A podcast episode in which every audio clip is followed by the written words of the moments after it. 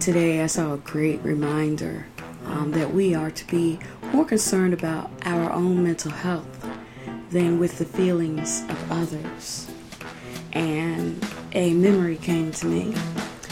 Uh, it was one of my favorite volunteer assignments um, back in Richmond, Virginia, sponsored by NBC 12. And uh, instead of, you know, the traditional Thanksgiving, and instead of the traditional, uh, you know, what we do, which is great, we give people food who are in need of food, are food insecure. And so, you know, kind of the, I guess you would think of the soup line, or there's a line, people carry a tray, and and, and people, you know, drop food in as they come along. You know, this year they they spun that on its head, and I loved it. Because what we did it was in a they they acquired a large hotel ballroom, and people who were in need of a meal that day came in, and they were served by volunteers. And what I mean by that is, you say, well, the line is serving, but yeah, we served them like we were the waitresses and the waiters. So what we did was, you know, we had our pads and we were taking their orders in terms of what they wanted, what we had to offer. Top chefs were in the back fixing the food. And we went to their table. They were seated the entire time. And we went to their table and asked them for their order, what they wanted and and we brought that plate, that prepared plate, chef prepared plate, back to them and their family or the friends or whomever joined them. Oh, that was so great. So we were also encouraged, you know, by the uh, organizers of the event. You know, people need to be seen. It's very important that people are heard. Okay, so once you know the mostly the, the food was served to folks and everybody's eating and everything and had all of their needs met then it, the, they asked the volunteers you know we're not going to stand around and just kind of watch people what we're going to do is go and converse we're going to sit and have conversations with folks so you're talking people who are anchors people who come from all walks of life we're going to go sit down and talk with people person to person. We're all going to be people in here today. Yes, we are. And so we went in, we went, and you know, I, my my my chosen person was an elder woman. Um, maybe she was about in her 70s or 80s, I would say. And you know what? I love listening to stories from other people. So that was great for me. We were having a grand conversation. And then came the time when she said, Oh, okay, so this isn't usually here, and you all don't usually work here. Said, No, no, no. And she said, What do you do then? What do you do, you know, for a living? And I talked about that and uh, talked about the work that at the time uh, was more focused around sexual violence and the ending of it and bringing awareness and that type of thing and uh, I think I was doing that at a, sto- uh, at a state coalition, and at the state coalition in Virginia. And she said, uh, "Oh, oh," because this is where you know the mood changed. And she said, "You know, back in my day, we didn't talk about such things." I pers- I didn't take that personally. I was noticing that you know I'm over, I'm I'm smiling because I'm proud of what I do, and uh, she's kind of stiffened a bit, and she now has a faraway look,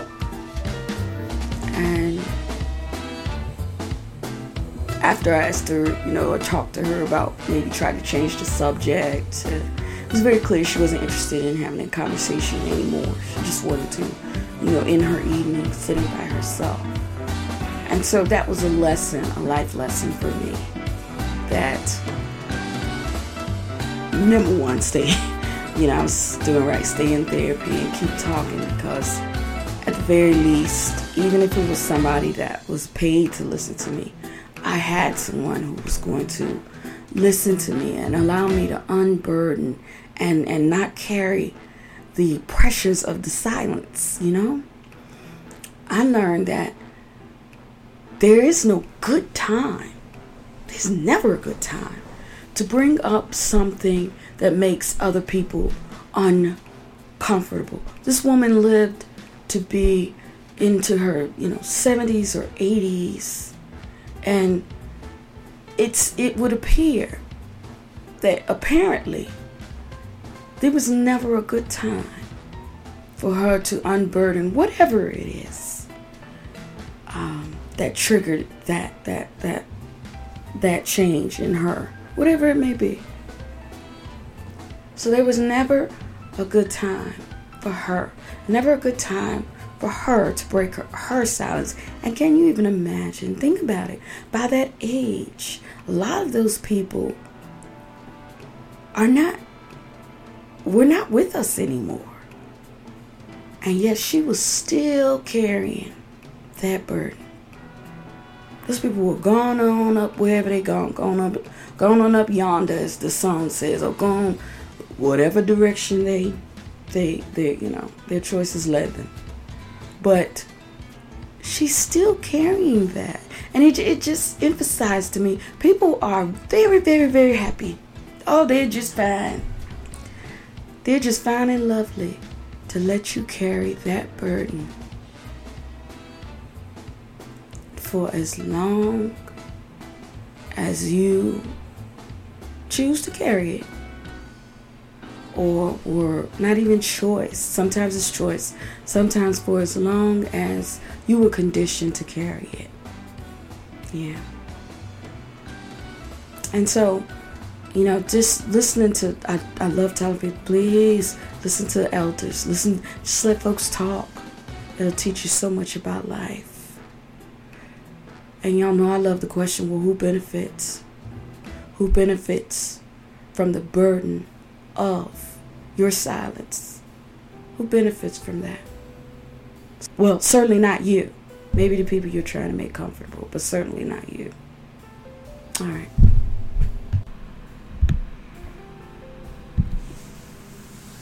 So I'm guessing that people would argue that there are some advantages to um, si- polite silence around oppression polite silence around abuse, polite silence around violence, and I guess they would argue that there's momentary silence, momentary, uh, let me say that again, there's momentary um, comfort that people, you know, you don't want to make other people comfortable. And I've had people say that directly to me uh, several times that, um, you know, it's, it's better not to make people uncomfortable with what you may be going through or what you've suffered.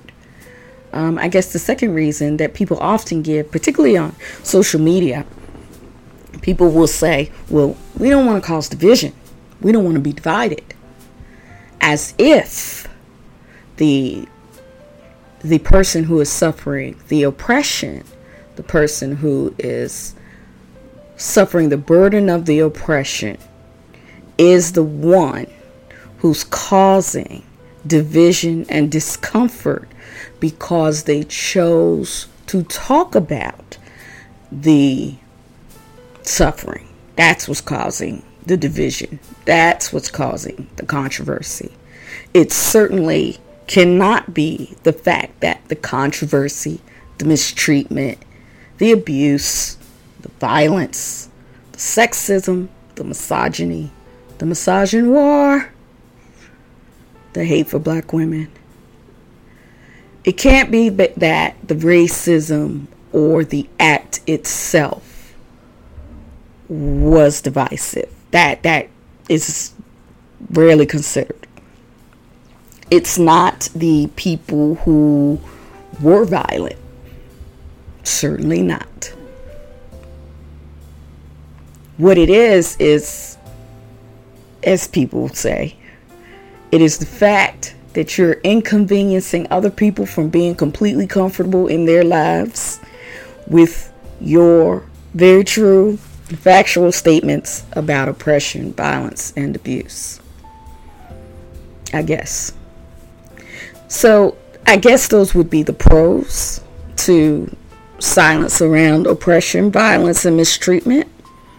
But you know, we came up with some some some cons to silence. Number one, silence further isolates. Silence can make survivors feel completely alone. It's as if you, when you speak, you bring a secret to light and they want to cut off every light in the building. They're very uncomfortable with it and uh, they're uncomfortable with the, the truth. They're uncomfortable with your truth. And there is literally a struggle to go back to a time when they didn't have to deal with the truth of life. And that can be very isolating because it means you have to carry your burden all by yourself. Silence reinforces a sense of shame. Now, shame is the thinking that there's something wrong with you, there's something materially wrong with you. I am dirt, I am grotesque, I am ugly, I am hideous, I am crazy, I am more imperfect than most people. If you think that you are dirt, for instance, then imagine that there imagine this. There's no accomplishment, there's no level of success, there's no amount of money, there's no standard of beauty that you can reach that will make you ever feel greater than the sum of dirt. And you know what? Even you will think even dirt has more value than me. Even dirt has more value than me. Shame is something you just can't wash off. You can't outlive it. You can't think that in the end of years it's just going to go away. You have to work on that because shame, I mean, shame doesn't just go bone deep. Shame goes right into the, you know, this, what's that, in the bones. I forgot, y'all. But whatever is deeper than bone, that's how deep shame goes. Talking about abuse helps people to heal. Talking about injustice helps people to be resilient and heal and hang on and to help each other to come up with new coping strategies and new ways of, of, of dealing with it and overcoming. So, the disadvantage to silence would be that yes, it reinforces shame, and survivors really should feel free to speak openly about abuse, just as they would if they were a victim of any other type of crime. I tell people, you know, I was in my early 20s and I decided I was grown and I was going to live with, a, you know, uh, live with my boyfriend. And we had got a little place together. And in the span of one week, we were robbed. I don't know how long we had been there before this happened, but we were we were happy all the way up until we got robbed twice in one week. And I remember I didn't have any shame. I didn't have any shame in uh, talking with my coworkers about it. I didn't have any shame with calling my family and telling them about it. I didn't have any shame with the cops coming through. Family even came through, you know, to kind of make sure we were okay. And there was that black fingerprint dust all over the house, and I still didn't feel shame. But at this time, I was still living with the shame of other crimes that had been far worse crimes than taking material possessions. I was still living with that shame of my body being violated and vandalized. And I was wearing the shame of that, definitely. Silence reinforces a sense of guilt. And so, just taking a moment to talk about the difference between shame and guilt. Shame is I am dirt. It's your material reality. You think that you are something terrible. Guilt is the action that you think led to your being violated. So for girls often it's, you know, the internalization of I I was fast, I was flirtatious, I was precocious, I smiled, you know, I, I hung around guys. So you feel that you have some buy in to what happened to you. And we've talked to boys who've said, you know, males who've said, listen, I was a young man, but I was told that when I was a young boy, it was because I was soft. It was because I was uh, uh, not as masculine. It was because I was taking up some sort of art as opposed to playing some sort of some sort of sport that would make people think I'm, you know, more masculine. Yeah. So guilt often comes, you know, from uh, messages we've received that people didn't just, you know, people didn't sit us down and say, hey, you're guilty because it wasn't that. It was that we internalized these messages that were may have been said to us directly in that you know hey you're fast or you're precocious or you're soft or you know you you you you look like a girl or something like that.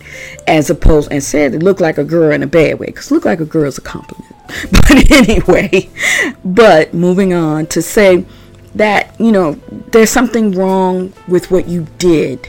And if you had not done that if you had not behaving in that way, if you had not carried out XYZ actions, then you wouldn't necessarily feel that uh, you were guilty. You were complicit. So, in this deep, we do some terrible things to each other. Okay, so you believe what happened is your fault. Now, in your head, you may know because I, I, I recall and, and you know sat down with many a survivor who said I know it wasn't my fault, and then a time later you'll hear a part in the conversation where it reveals that maybe just subconsciously you do feel that you did something to bring this on and that's not something you deserve. You don't deserve the shame. You don't deserve the guilt. Okay. Silence is toxic. I think this is pretty easy to understand, seeing as toxic is a buzzword for us uh, right now. Um, silence basically kills from the inside. And, and it may not be kill in the sense of, you know, gone. It may be in the sense of it kills your ability to trust, it kills your ability to love yourself, thereby killing some relationships, kills, you know, you, you know, opportunities that you just, because of what you've gone through, you just don't feel that you're you're adequate enough or you are enough to go for the opportunity. Silence is, it stifles the self. Years of abuse can bring on scalding pain, depression, and scars that may well be there for a lifetime. And it's okay to have scars as long as, you know, they're healing. There's nothing wrong with having a scar. Yeah, something wrong with the person with the scar there, but it's nothing wrong with having the scar.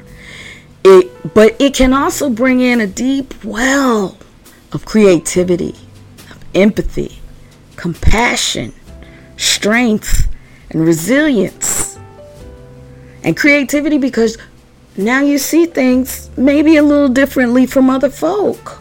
So you become all through your life this living collage of experiences, good and some very, very, very terrible, very, very, very traumatic. And no one should be forced into silence that will stifle this, that they have no one they can turn to. No one? No one. There are folk, many millions, who live behind a pain wall be, that really is reinforced by others or is has been reinforced by people who are not even here on this earth with us anymore. But I get it. Who will not even no such thing as talk to a therapist because that is not even the thought of t- telling someone that you paid to listen to you goes against everything that they were taught, that they believed, that that they think. It goes against everything. So when we're talking about silence, we're not talking about okay, maybe your coworkers, maybe it's not a you know a coworker conversation or or or or I barely even know you conversation. You know, and maybe it's not. Not even a social media conversation, public conversation. Not everybody wants their story out there in public. And that's that's that's great. That's wonderful. That's perfectly fine. But here's the thing. What we're talking about is that forced shaming and you know uh, around even saying it when you're ready to whom you're ready to say it to, especially family, friends, relationship partners. There are people with relationship partners who will never, never, never tell them about what happened. And if they did, that would be like giving that relationship partner who is wondering what is going on. That would be like giving them a golden key because they would understand so much. I never forget I had um, done some uh, work um, in in in a city. I hate to mention stuff because I, I don't like to tell people's you know personal things, but so I won't mention names. But I was in Baltimore, and um, I was getting, uh, you know, acquiring stories from persons who ex- experienced sexual violence. And um, there were two women who came in. Both were sex workers and both were homeless. And both back to back were telling uh, telling me this story for a research federal research project I was I was working on, and they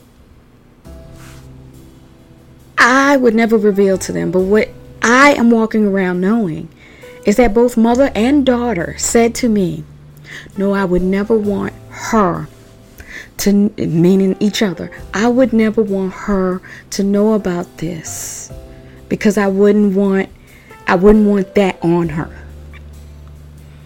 And I'm sitting there with it thinking, oh my goodness they're both walking around in a lot of pain. And they could they could turn to one another cuz they they clearly they loved each other. They you know they came in together. They were t- you know and they were on this you know the journey that they were on together but not able to share a mutual pain at different times, different perpetrators with one another because one didn't want the other one to I understand this slang uh have that on them. Basically have to deal with that. Wow. Wow wow wow. Wow. I was sitting there thinking oh my gosh. They could be turning to comfort each other or help each other through. But this is what we do. We force folks into silence and we don't make it commonplace. We make it's commonplace to get on, you know, any network in, in, in the world to report about the crime. But it is not commonplace to report about the pain, the effects, how it made you feel, how it impacted your family, how it still haunts you today, what it costs you today in healthcare costs.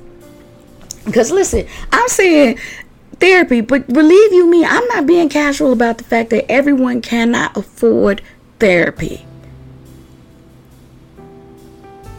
So we don't talk about, you know, what, what, what, what, there's some folks who suffer headaches years later. Headaches. There are people, and while we're on the subject of silence, before we get to that last thing, kind of, of, of uh, silence, let's talk about, because we're going to talk about it on another recording.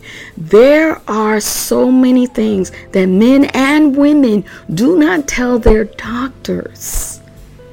And doctors you know are baffled. Why are you having all these headaches? Why are you having this? Why why that? Why is your blood pressure? And it has it can have a lot to do with the trauma that you've suffered migraines i mean there's like endless i think there's unknown amounts of things that can happen to the human body as a direct result of trauma. Now, flip that because I do understand that you can also go in, because I've done it, you can also go in and tell your uh, healthcare provider that you've suffered from. Um, some sort of violence or trauma or, or what have you. Racism. We're learning that racism kills, right? You can suffer from all of that and tell your provider Y'all don't mean to laugh. Because I, I sometimes I just laugh just to keep from, you know. But I remember going to, I was in my 20s, and I went to a doctor, shopping around for doctors. And I remember I was in uh, therapy. And I told this one doctor, he's supposed to be the hotshot doctor, new to town. All the folks were trying to get in with him. It took forever to get an appointment with him. So I go in. And I'm telling him, yes, I'm in counseling, I'm in therapy, da da da da. And I think he had brought it up because he said, I noticed that you're you're on XYZ, you're doing this, you're doing that. What is that about? And I said, Oh, yeah. And I explained it to him, you know, the whole trauma abuse. Not too long, you know, just just just the basics. Oh, we're doing this. And he said, oh, You still worried about that? yeah.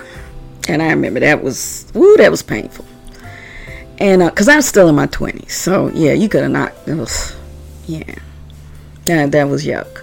So, um, I clearly knew he wasn't going to be able to help me find out what was going on with me. Um, because he wasn't even going to listen to, you know, make that mind body connection thing. It, it, yeah, next. So, on the flip side, I understand that yes, we don't tell our healthcare providers. And to my Christian women or women of any faith, I understand, I, you know, the research says that we're less likely to tell our healthcare providers to reveal to them things that are going on with us. But the flip side of that is that it's all, it's not always um, embraced in in a careful manner, in a careful, empathetic, compassionate manner. It's it's it's not always, you know, unwrapped that way either. So I understand both. And the final drawback to silence is that silence can take away from the good memories. You know, if you've ever tried to walk around telling somebody part of something and you were trying to keep this, you know, safe secret. this secret was cool to keep, but you're trying to keep it. It really, trying to keep that stuff straight in your head, things you're not supposed to say, you're not supposed to talk about, takes away from the moment that you're living at that time. It takes away a little bit of that. And it also takes away from remembering just how good some of those moments were.